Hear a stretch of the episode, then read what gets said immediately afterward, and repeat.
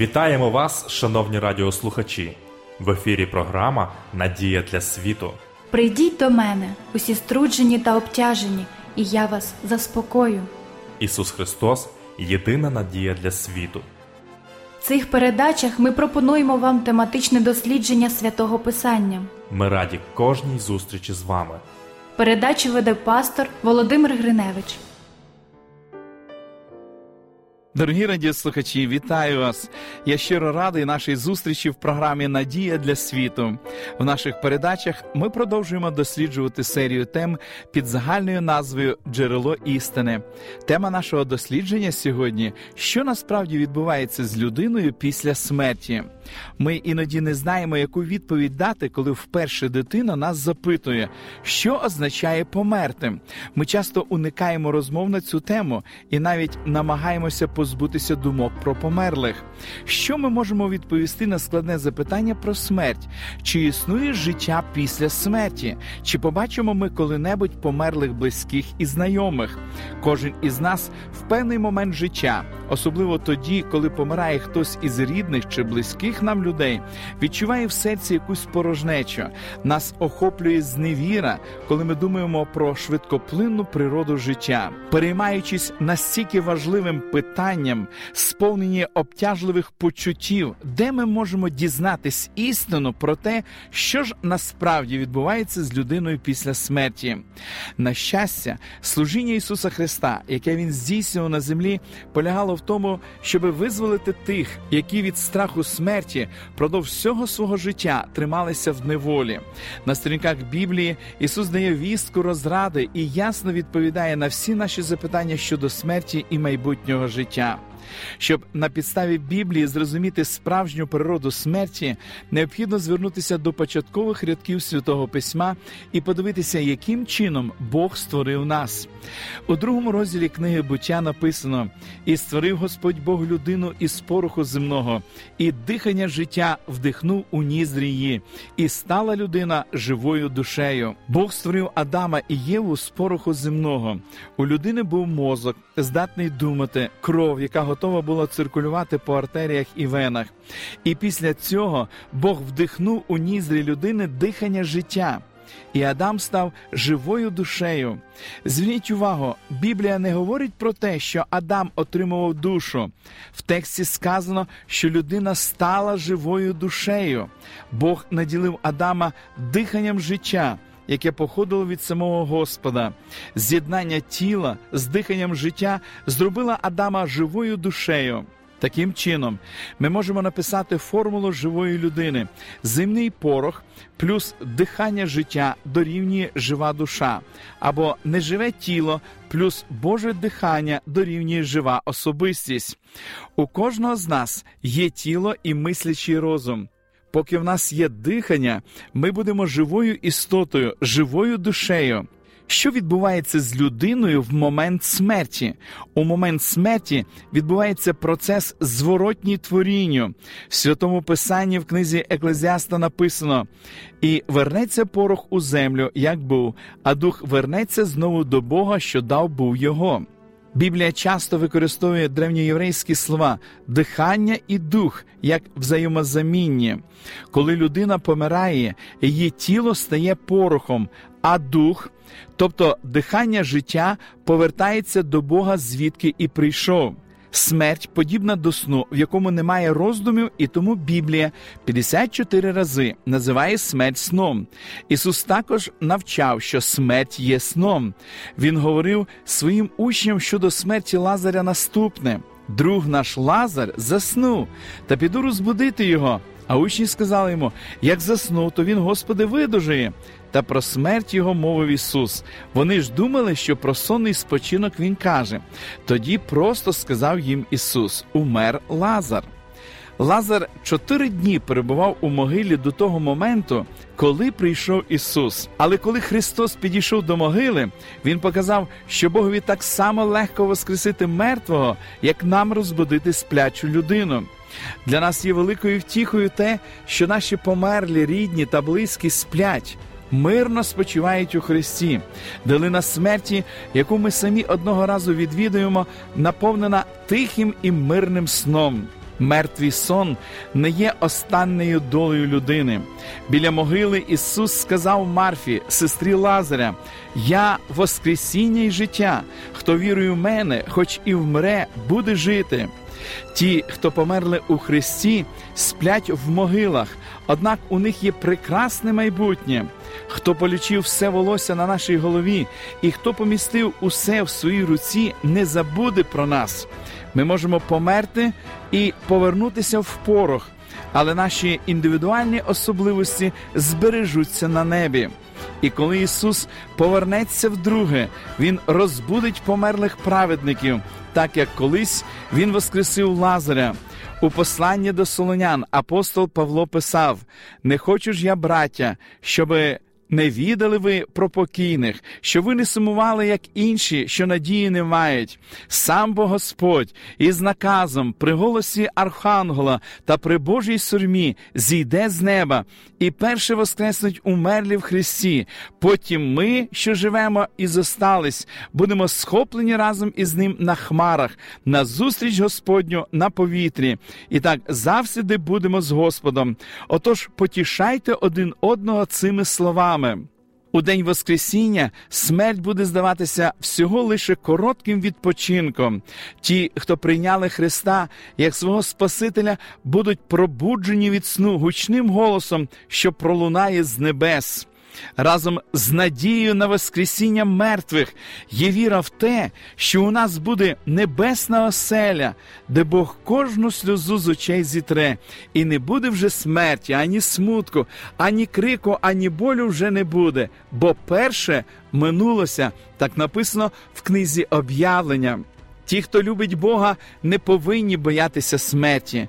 Після Воскресіння праведну людину чекає вірність, досконале життя разом з Богом. А от без Христа смерть стає дорогою в одному напрямку, в кінці якої забуття.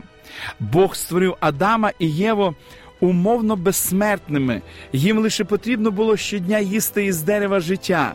Якби вони зберегли послуг божественній волі, то ніколи б не померли. Вони згрішили і цим втратили право на вічне життя. В результаті непослуху перші люди стали підвладні смерті. Згодом кожна людина стала грішною, і оскільки всі згрішили, всі стали схильні до смерті. У Біблії нема і натяку на те, що душа людини може продовжувати усвідомлено існувати після смерті. У писанні жодного разу не згадується про те, що душа є безсмертною або непідвладною смерті.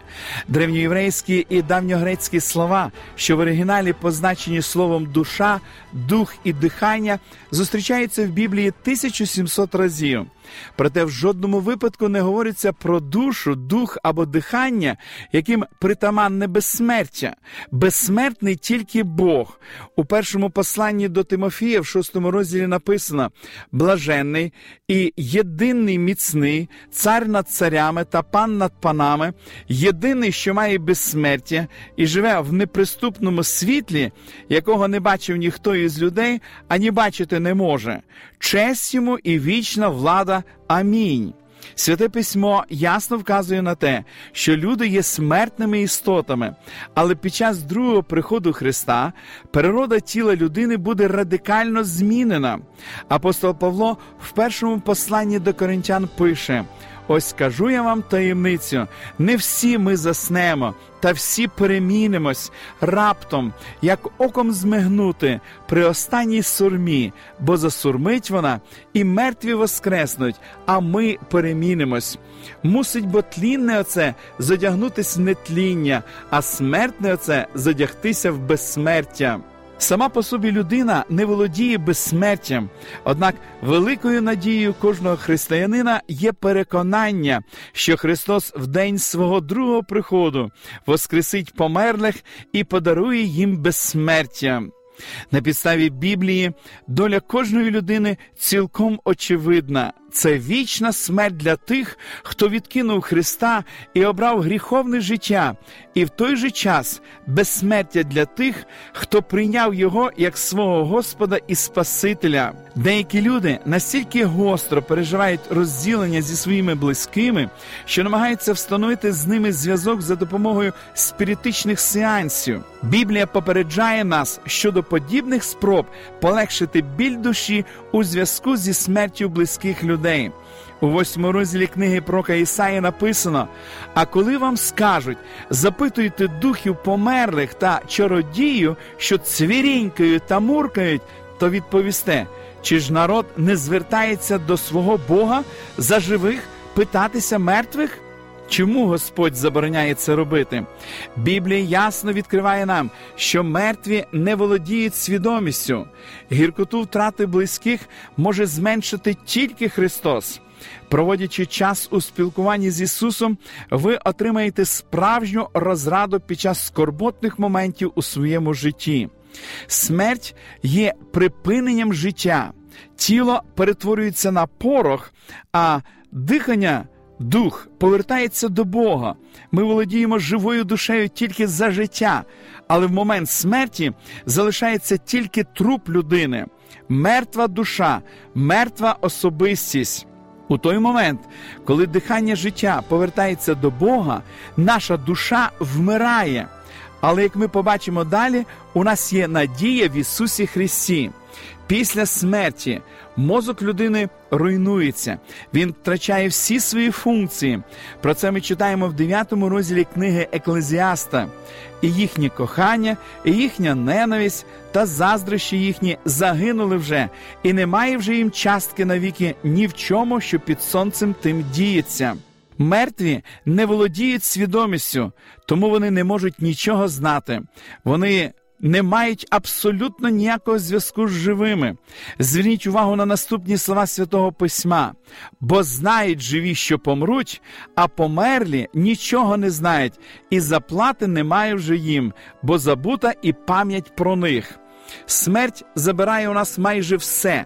Єдине, чого вона не здатна у нас забрати, це Ісуса Христа. А Христос в силах повернути нам все знову. Смерть не буде вічно царювати в цьому світі. Диявол, нечистиві, смерть та ад зникнуть в озері Огняному під час другої смерті. Зверніть увагу на чотири простих поради, прислухавшись до яких ми зможемо дивитися в обличчя смерті без страху. Перша порада: довірте своє життя Ісусу Христу, надійтесь на нього і будете готові зустріти смерть у будь-який момент. Друга порада за допомогою сили Духа Святого будьте слухняні всім Божим заповідям, і ви будете готові до майбутнього життя, де смерті не буде. Третя порада: думайте про смерть як про швидкоплинний сон, від якого Христос одного разу розбудить нас під час свого другого приходу на землю. Четверта порада: наповніть надією і впевненістю, яку Ісус дає нам відносно майбутньої небесної оселі, в якій ми будемо мешкати з ним всю вічність. Біблійна істина звільняє нас від страху смерті, тому що вона відкриває Христа, того, кого навіть смерть не змогла здолати. Ісус допомагає нам перенести трагедії і втрати рідних близьких. Ісус сам проходив долиною смерті і тому знає про той морок, який іноді огортає наше серце. Автор послання до євреїв пише: а що діти стали спільниками тіла та крови, то й він став учасником їхнім, щоб смертю знищити того, хто має владу смерти, цебто диявола, та визволити тих усіх, хто все життя страхом смерті тримався в неволі. Доктор Джеймс Сіпсон, видатний лікар, що зробив великий внесок у розвиток анестезії, одного разу пережив жахливе відчуття втрати, коли помер його старший син. Він глибоко сумував, як сумував би будь-який інший батько. Однак він знайшов засіб розради. На могилі свого улюбленого сина він встановив меморіальний камінь, де висік слова, які промовив Ісус. І все ж я живий. Цими словами сказано все, які би трагедії не траплялися в житті. Ісус Христос живий. Наше серце може бути розбите, але все ж Спаситель живий. У Христі ми маємо надію на життя після смерті. Ісус є Воскресіння і життя, і Він обіцяє: Я живу, і ви будете жити. Коли Христос знову повернеться на землю, Він дасть нам безсмертні тіла. Ми ніколи більше не будемо відчувати страх смерті. Нас чекає славне і вічне майбутнє. Ми продовжимо дослідження святого Писання в наших подальших передачах. Шановні радіослухачі, запрошую вас відвідати наші богослужіння, які проходять щосуботи у вашому місці з 10 години ранку. Детальну інформацію ви можете дізнатись за номером телефону 0800 30 20 20. Я прощаюсь з вами до наступної зустрічі. До побачення!